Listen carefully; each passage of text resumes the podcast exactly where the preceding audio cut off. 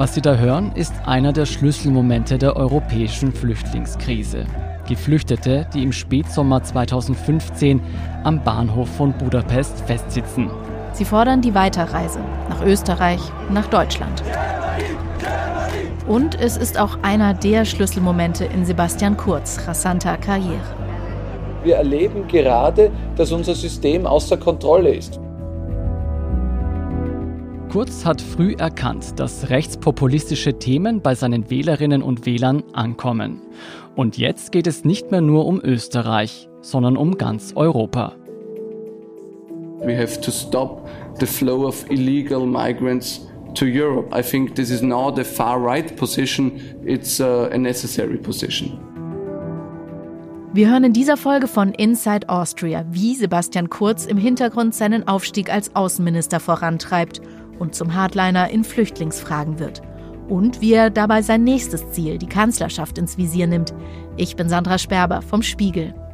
Und ich bin Zsolt Wilhelm vom Standard. Gemeinsam rekonstruieren wir Sebastian Kurz' rasanten Aufstieg und tiefen Fall, wie der einzige Shootingstar der europäischen Konservativen zum Beschuldigten in einer Korruptionsaffäre werden konnte.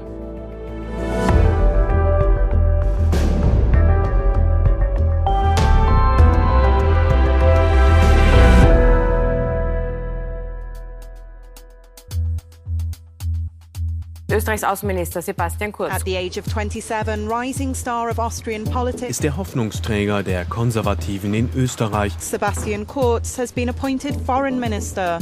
Sebastian Kurz im Rampenlicht und das erstmals international.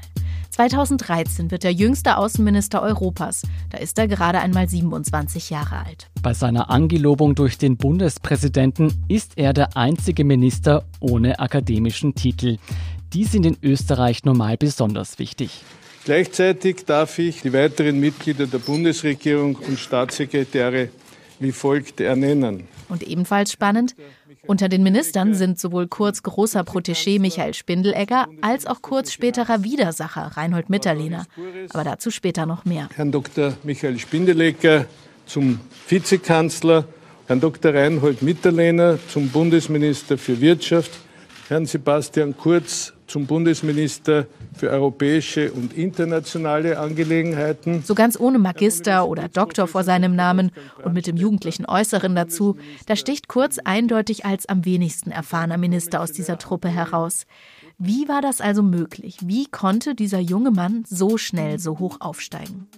Nun, Auslöser dafür war die vorangegangene Nationalratswahl, bei der wieder einmal die großen Parteien der Mitte, also die Sozialdemokraten und die Volkspartei, Verluste hinnehmen mussten.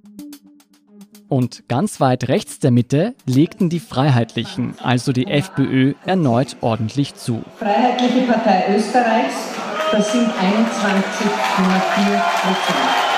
Der strahlende Sieger hieß Heinz-Christian Strache.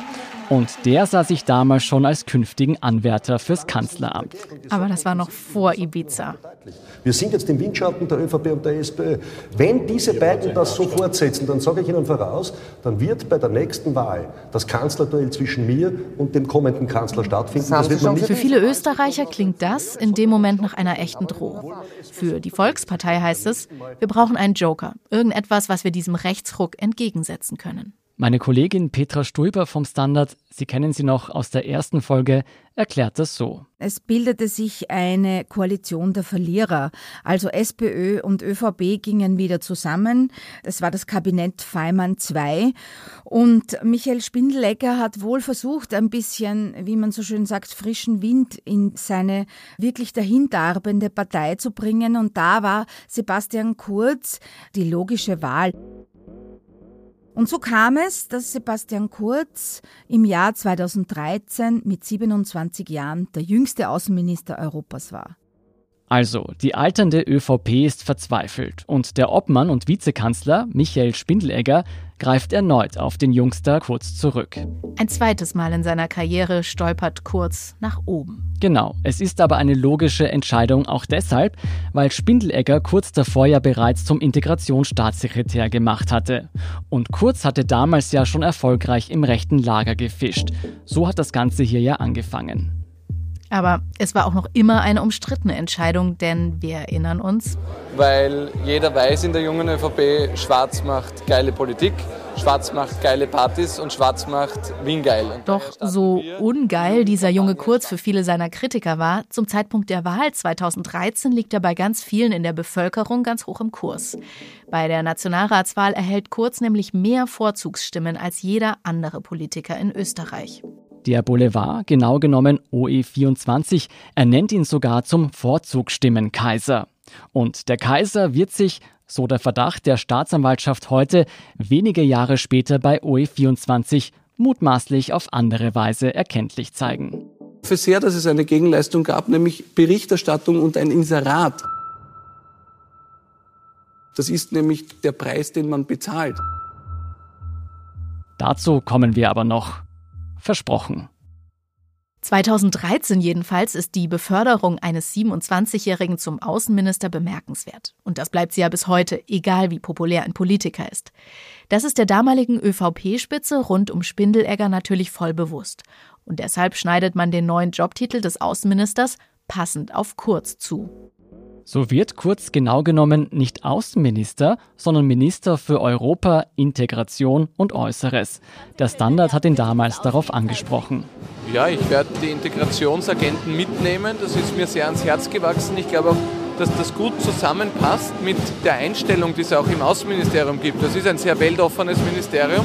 Und insofern, glaube ich, lässt sich da ein schöner Bogen spannen von der Integration über Europa bis hin eben zu den internationalen Beziehungen. Aber trotz Blasmusik und Erfahrung als Staatssekretär nimmt man dem jungen Kurz diese große Rolle in Österreich zumindest anfangs nicht ganz ab.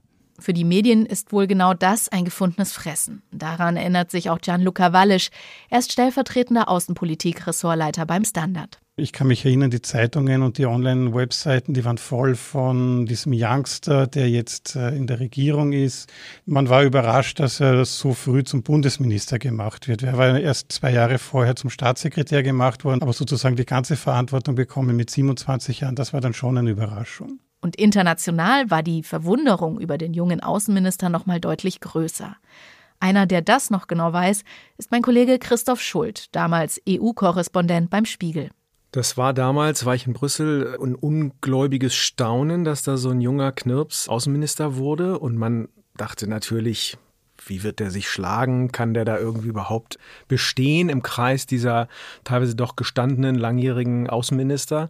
Weil man natürlich erstmal dachte, mit 27 kann der noch nicht so viel können. Und dieses Vorurteil, dass ein Junger nichts können kann, zeigt sich bei seinen ersten wichtigen Terminen als Außenminister.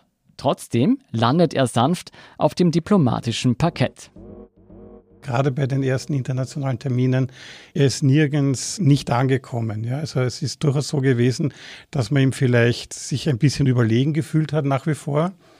Aber man hat ihn doch immer durchwegs freundlich behandelt in der Diplomatie. Und das war schon ziemlich überraschend, wie geschliffen der redete, wie der souverän auftrat, egal wen er da neben sich hatte, ob das gestandene Staatsleute waren, andere Außenministerinnen, Außenminister. Also das war schon eine Überraschung. Vielleicht hat er mit diesen Auftritten auch den ein oder anderen geblendet. Wie er sich als junger, ambitionierter Minister zu geben hat, das scheint Kurz jedenfalls von Anfang an zu wissen. Er hat keine Unsicherheit gezeigt. Er hat sich dort sehr geschmeidig bewegt. Er war freundlich, er hat mit allen gesprochen. Man hat ihm auch zugehört, weil das mal so eine erfrischende Erscheinung war. Ein junger, hübscher, durchaus bürgerlicher, freundlicher Mensch mit Manieren und davon überzeugt, dass er zu höheren Berufen ist. Und er ist nicht nur total überzeugt von sich, sondern nimmt auch gerne konträre Standpunkte ein. Rechte Standpunkte. Seine innenpolitische Agenda, die er als Integrationsstaatssekretär in den Jahren zuvor entwickelt hat, setzt er als Außenminister fort.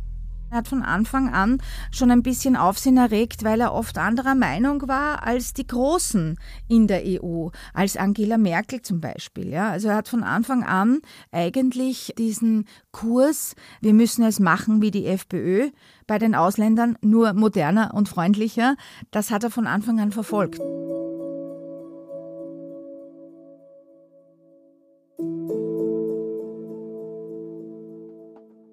Seine erste Reise führt Kurz nach Zagreb, die Hauptstadt von Kroatien. Ein Schwerpunkt seiner ersten Zeit als Außenminister sind die Beziehungen zum Westbalkan, die will er stärken.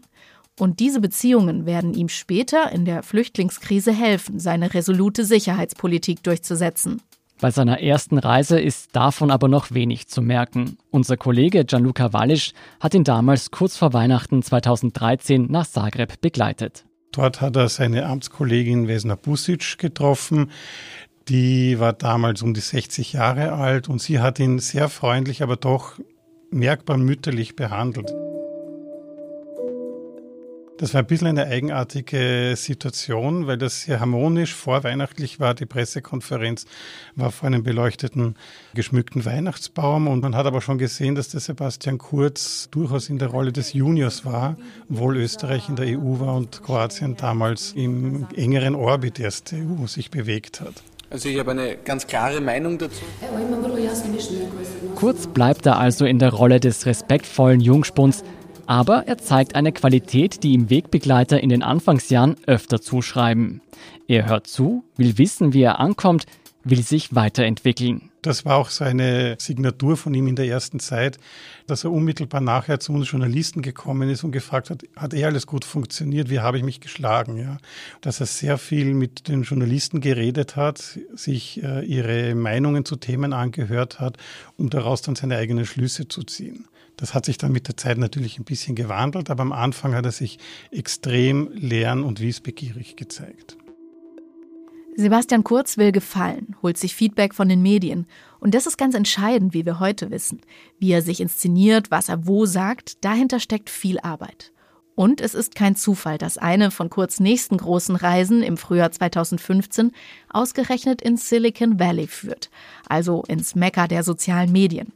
Zuerst nach New York, aber nach nur einem halben Tag bei der UNO, nach einer kurzen Rede, ist es gleich weitergegangen und wir sind nach San Francisco geflogen.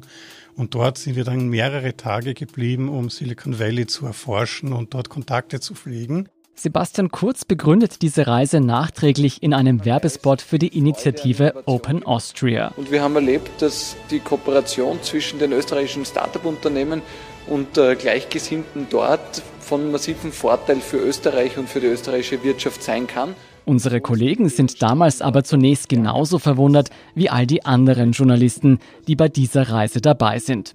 Was macht ein Außenminister im Silicon Valley?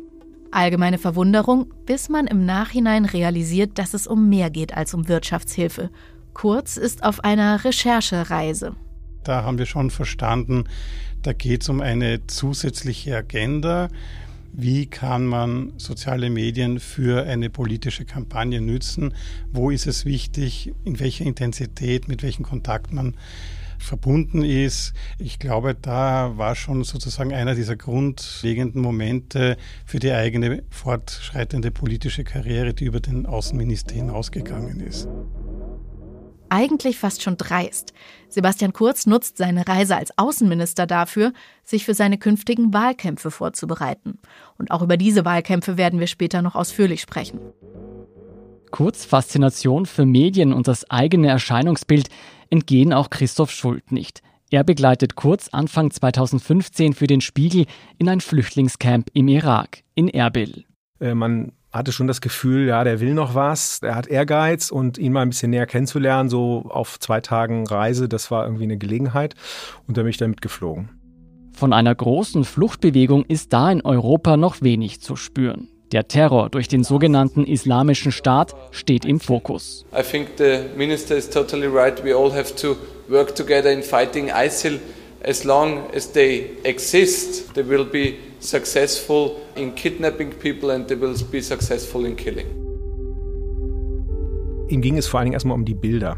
Kurz ist ja jemand, der sehr viel in PR und in Bildern gedacht hat und ich erinnere mich noch sehr genau, wie er da durch das Flüchtlingslager gegangen ist und, muss man sagen, auch sehr zugewandt zu den Leuten geredet hat und auch in einzelne Behausungen da reingegangen ist, in ein Zelt rein, sich zu einer Familie gesetzt hat, mit den Kindern dort geredet hat, weil ich glaube, er hatte da sehr stark die Bilder im Blick, dass er sich kümmert und dass er sozusagen als Außenminister unterwegs ist. Kurz will gesehen werden, staatsmännisch und empathisch. Gleichzeitig spricht er damals schon weniger über das Leid der Menschen auf der Flucht als über die Gefahren, die von dieser Fluchtbewegung ausgehen könnten. Ein wichtiges Thema für ihn war auf jeden Fall diese ganze Frage der Foreign Fighters und der Infiltration in europäischen Staaten durch mögliche IS-Kämpfer.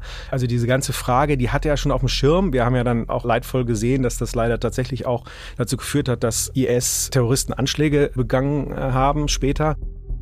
Er hat das Problem gesehen, dass unter den Flüchtlingen, das hat er immer betont, dass unter den Flüchtlingen eben nicht nur Leute sind, die vor irgendetwas flüchten, sondern dass da möglicherweise auch böse Leute drunter sind, die in Europa Anschläge gehen wollen.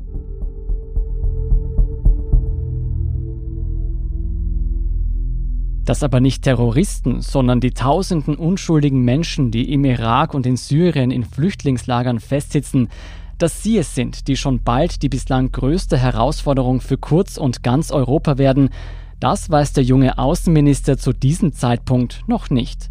Zumindest spricht er nicht darüber. Doch in wenigen Monaten wird man in Europa über nichts anderes mehr sprechen. Und dann?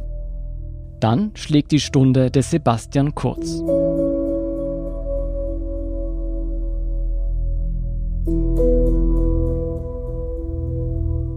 Bis dahin hatte ich in diesem Sommer 2015 das Gefühl, die Flüchtlingskrise, das ist zwar irgendwie in den Nachrichten, aber dennoch ziemlich weit weg.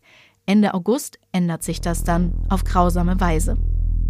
Das tragische Schicksal von 71 Flüchtlingen. Für 71 Flüchtlinge endete der Traum von einem Leben in Freiheit in dieser Woche mit einem qualvollen Tod. Flüchtlinge, die von Schleppern über die ungarische Grenze gebracht wurden. Ersticken sie qualvoll in einem Kühllaster. Der LKW stand an der A4 südöstlich von Wien. Sie ist dann Teil der Schleuserroute nach Westeuropa. 71 Leichen. Mit diesem weißen Kühllaster kommt das Thema Flucht zum ersten Mal in dieser Zeit wirklich in Österreich an. An diesem 27. August 2015 schaut ganz Europa nach Österreich. Meine Kollegin Petra Stuiber erinnert sich, wie diese Nachricht das ganze Land berührt hat. So hat eigentlich die Flüchtlingstragödie in Österreich begonnen. Und das war etwas, was uns alle mitgenommen hat. Wir erinnern uns auch noch daran, es war eine Stimmung, da müssen wir helfen, da passiert etwas ganz was Schreckliches. Das Kühllaster-Drama wird auch zum Weckruf für die Politik. Die österreichische Innenministerin reist sofort zum Fundort an der Autobahn. Diese Tragödie macht uns alle betroffen. Nur einer scheint davon vergleichsweise unbeeindruckt zu sein, Sebastian Kurz. Das ist deshalb erstaunlich, weil es eigentlich in sein Gebiet fällt. In Folge 1 dieses Podcasts hatten wir erzählt, wie er Integrationsstaatssekretär geworden ist und dadurch das Thema Migration für sich entdeckt hat. Und inzwischen ist er nicht nur Außenminister, sondern auch Bundesminister für Integration. Ich habe ihn nicht erlebt, dass er vielleicht etwas wie Betroffenheit gezeigt hätte. Ich kann mich zum Beispiel im August 2015 gar nicht erinnern, dass er in irgendeiner Form aufgetreten wäre, als damals die Flüchtlingstragödie von Bahndorf war. Dort war nur die Innenministerin, der Integrations- und Außenminister, den das wohl auch etwas angegangen wäre. Also der ist dort nicht hingefahren, der hat sich dort nicht blicken lassen. Doch schon wenige Tage später kommt die nächste Krise, die Europas Entscheider herausfordert und die Kurz nicht ignorieren kann. Diesmal in Ungarn. Tausende Geflüchtete sitzen am Bahnhof von Budapest fest. Verzweifelt versuchen sie, auf einen Zug Richtung Österreich zu kommen. Die Lage ist dramatisch und unübersichtlich. Am Freitag, den 4. September, machen sich dann Tausende von ihnen zu Fuß auf den Weg. Sie laufen auf der Autobahn in Richtung Österreich. We're going to Austria and the German. Damals ist die große Frage, ob die ungarischen Behörden eingreifen werden, die Flüchtlinge gewaltsam aufhalten, Panik könnte ausbrechen, es könnte Tote geben. Und, das muss man im Hinterkopf haben, das alles passiert gut eine Woche nach dem Kühllasterschock. Europa muss dieses Mal Schlimmeres verhindern.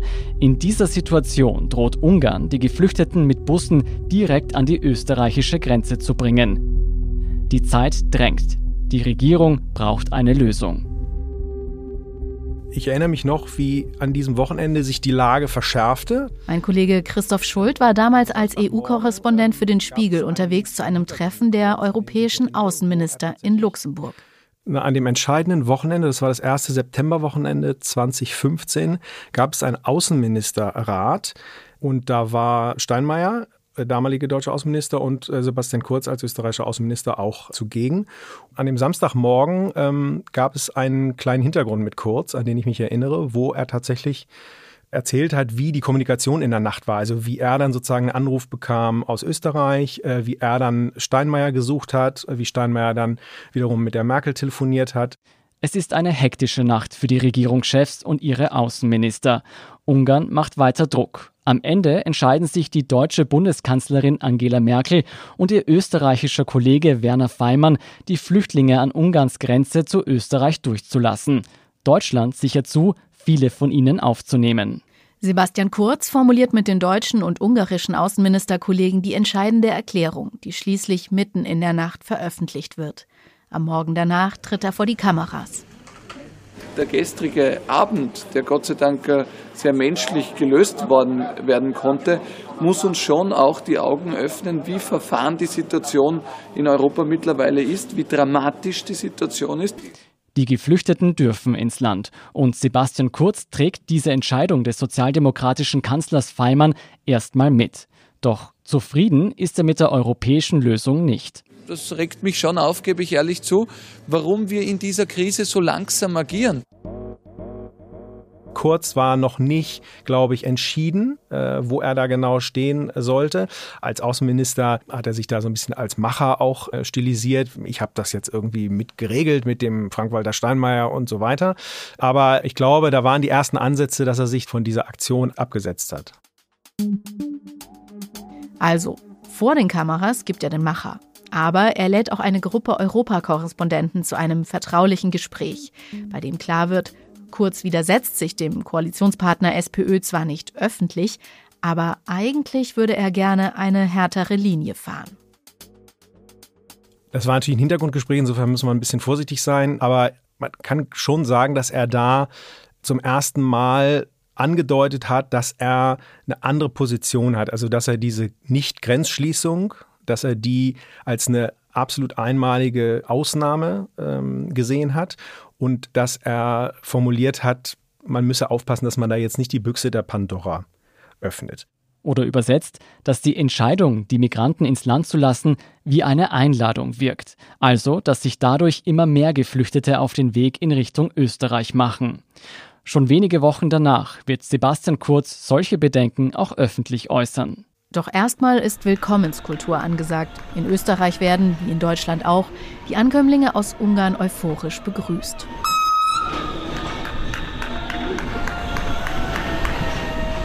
Gekippt ist die Stimmung dann im Oktober, als in Spielfeld wirklich ein ganzer Schwung an Menschen, die geflüchtet waren, einfach die Grenze überlaufen hat. Die österreichischen Behörden sind in der Steiermark von einem massiven Andrang mehrerer tausend Flüchtlinge und Migranten überrascht worden. Am Grenzübergang Spielfeld ist es heute wieder zu dramatischen Szenen gekommen. Es sind Hunderte, wahrscheinlich mehr als 1000 teilweise hier. Wir sehen es auch mit kleinen Kindern, die Menschen unterwegs. Heute Vormittag schaffen es Polizei und Bundesheer nicht mehr, sie aufzuhalten. Knapp 2 Monate sind seit der Kühlerster Tragödie vergangen. Jetzt sind es die chaotischen Szenen vom Grenzübergang, die überall in den Nachrichten laufen. Und die Stimmung in Österreich schlägt um. Und das war dann die Stunde des Sebastian Kurz. Er hat den Ton verschärft und sich auch gegen den damaligen Bundeskanzler Faymann gestellt. Das war ein innenpolitischer Konflikt, aber es wurde dann auch ein innereuropäischer Konflikt. Sebastian Kurz setzt nun also auf einen radikalen Richtungswechsel. Er will verhindern, dass täglich tausende Geflüchtete, weitgehend unkontrolliert, nach Österreich einreisen. Und er will dabei die europäischen Nachbarn in die Pflicht nehmen. We need a total change of system if we want to be successful. Geht es nach Kurz, soll das Dublin-Verfahren wieder greifen. Das heißt, dass Flüchtlinge in dem Land registriert werden, in dem sie erstmals die EU betreten. Dort sollen sie auch ihr Asylverfahren durchlaufen. Das trifft jene Länder, in denen Flüchtlingsboote ankommen, also vor allem Griechenland oder Italien. Flapsig gesagt, Österreich wäre damit fein raus. Mit diesem Vorschlag macht sich Kurz, nicht nur in Europa, mächtige Gegner. Der junge Außenminister rebelliert auch gegen seinen eigenen Regierungschef.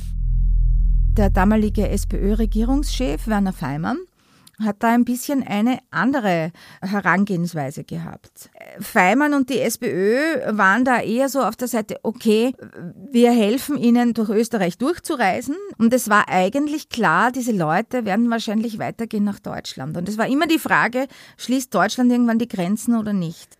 Doch Sebastian Kurz will nicht einfach abwarten, was Deutschland macht. Denn im Falle einer deutschen Grenzschließung würden sich die Migranten in Österreich sammeln. Auch im Herbst passieren jeden Tag noch immer einige Tausend die Grenzen von Österreich und Deutschland. Kurz verschärft den Kurs, selbst wenn das den Koalitionsfrieden gefährdet. Er spricht öffentlich über Grenzschließungen in Europa. Er hat damals in verschiedenen Interviews gesagt, wir müssen damit rechnen, dass es hässliche Bilder gibt. Es wird hässliche Bilder geben. Flüchtlinge, die im Schlamm liegen. Flüchtlinge, die an der Grenze niedergetreten werden. Und er hat das mit einer großen Klarheit, einer großen Ruhe gesagt und er hat damit impliziert, ja, aber damit müssen wir leben und er hat damit sozusagen auch geframed die Festung Europa, die es ja dann auch geworden ist.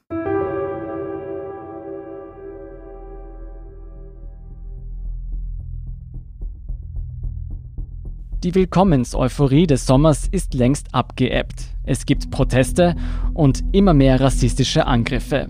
Rückblickend scheint Kurz aber damals zu merken, dass er mit seinem scharfen Kurs die Öffentlichkeit in Österreich hinter sich hat. Ob das politisches Kalkül ist oder echte Überzeugung, das bleibt zu diesem Zeitpunkt offen. Und dann wieder so ein Moment, der alles verändert. Die Silvesternacht 2015 in Köln. Hunderte Frauen haben Anzeige erstattet wegen sexueller Delikte in der Silvesternacht in Köln. Tatverdächtig sind vor allem junge Nordafrikaner. Es wird geklaut, der Rechtsstaat verhöhnt und vor allem Gewalt ausgeübt. Ich hatte wirklich Todesangst zwischendurch. Wendepunkt Silvesternacht. Sind Flüchtlinge noch willkommen? Fragezeichen. Als diese Geschichte dann durchgesickert ist, war die Stimmung gegenüber Flüchtlingen in Europa plötzlich eine ganz andere. Nach einer anfänglichen Welle der Hilfsbereitschaft in Europa war es dann schon so, dass sich das Gefühl breit gemacht hat, oh mein Gott, was ist, wenn die alle hier bleiben? Was passiert? Wie können wir die alle integrieren? Wollen sich die überhaupt integrieren? Und die Problematik war schon die, dass man irgendwie gesehen hat, das kann so nicht weitergehen. Wir haben im letzten Jahr 90.000 Menschen aufgenommen, eine extrem hohe Zahl. Und wir können nicht noch einmal so viele Menschen im Jahr 2016 aufnehmen. Und plötzlich ist da ein neuer Kurz. Die Zeiten des Polittalents, das viel Glück hat und durch Zufälle aufsteigt, sind vorbei. In der alles bestimmenden Migrationsfrage gibt er jetzt den Ton an. Und er geht in der Rolle des Populisten voll auf. Christoph Schult hat diese Wandlung in Brüssel aus nächster Nähe miterlebt. Selbstbewusstsein hatte er schon damals, aber er hat seine Position geschärft und hat das auf eine nicht brutale Weise, sondern auf so eine, ich würde sagen, typisch österreichisch elegante Weise hat er doch harte Positionen formuliert. Und so macht Kurz seinen Außenministerkollegen einen neuen Vorschlag, um die Flüchtlinge zu stoppen oder gar ganz aus Europa fernzuhalten. Also das sogenannte Schließen der Balkanroute war sein Mantra, mit dem er von einem europäischen Sondergipfel zum anderen getourt ist. Sebastian Kurz kämpft dabei eigentlich an zwei Fronten. Zum einen muss er die Länder entlang der Balkanroute überzeugen, keine Flüchtlinge mehr durchzulassen. Er reist dafür persönlich, zum Beispiel nach Mazedonien, in den Kosovo und nach Serbien. Ich freue mich sehr, wenn wir hier mit Kroatien, mit Slowenien, mit Serbien, mit Mazedonien zusammenarbeiten können, um gemeinsam den Zustrom an Flüchtlingen zu reduzieren. Zum anderen kämpft er gegen den Widerstand von mitteleuropäischen Staaten, allen voran Deutschland. Man hätte auf Kosten von Griechenland einfach dann Serbien, Kroatien, die ganze Route in Richtung Österreich, Deutschland geschlossen. Das war der Plan und deswegen ist das auch in Europa zum Teil sehr schlecht angekommen. Doch Kurz ist das egal. Er will seinen Plan durchsetzen und der Macher sein, der die Geflüchteten stoppt. Zur Not auch ohne die Unterstützung der deutschen Nachbarn. Dann gab es einen Westbalkan-Gipfel in Wien, wo das Ganze dann orchestriert wurde. Aber Deutschland war nicht dabei, Griechenland war nicht dabei. Also das war irgendwie eine komische Veranstaltung, hat in Brüssel dann für sehr große Irritation gesorgt. Kurz hat sein Ziel jedenfalls erreicht. Die Balkanländer setzen seinen Plan um, allen voran Mazedonien. Und so bekommt Kurz seine, Zitat, hässlichen Bilder, die er ja prophezeit hatte, wenn Europa sich abschottet. Lautstarker Protest an der griechischen Grenze. Die Balkanroute ist für Flüchtlinge faktisch geschlossen.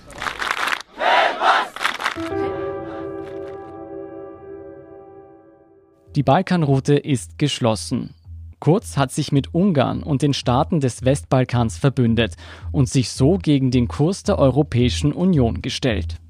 Die Lösung der großen Migrationskrise war diese öffentlichkeitswirksame Schließung der Balkanroute natürlich nicht. Innenpolitisch gesehen ist es aber trotzdem der Erfolg, den sich Kurz erhofft hatte. Für ihn persönlich hat es großartig funktioniert, denn sein persönliches Framing als junger, konservativer, modern wirkender Politiker, der aber Härte in der Flüchtlingspolitik zeigt, hat, wie sich dann später herausstellen sollte, bei den österreichischen Wählerinnen und Wählern hervorragend funktioniert. Viele Wähler und Wählerinnen werden später glauben, dass Kurz der Mann war in der Flüchtlingskrise, der wusste, was zu tun war. Und er nutzt dieses Bild vom Hardliner ganz bewusst, nicht nur um sich selbst in Szene zu setzen.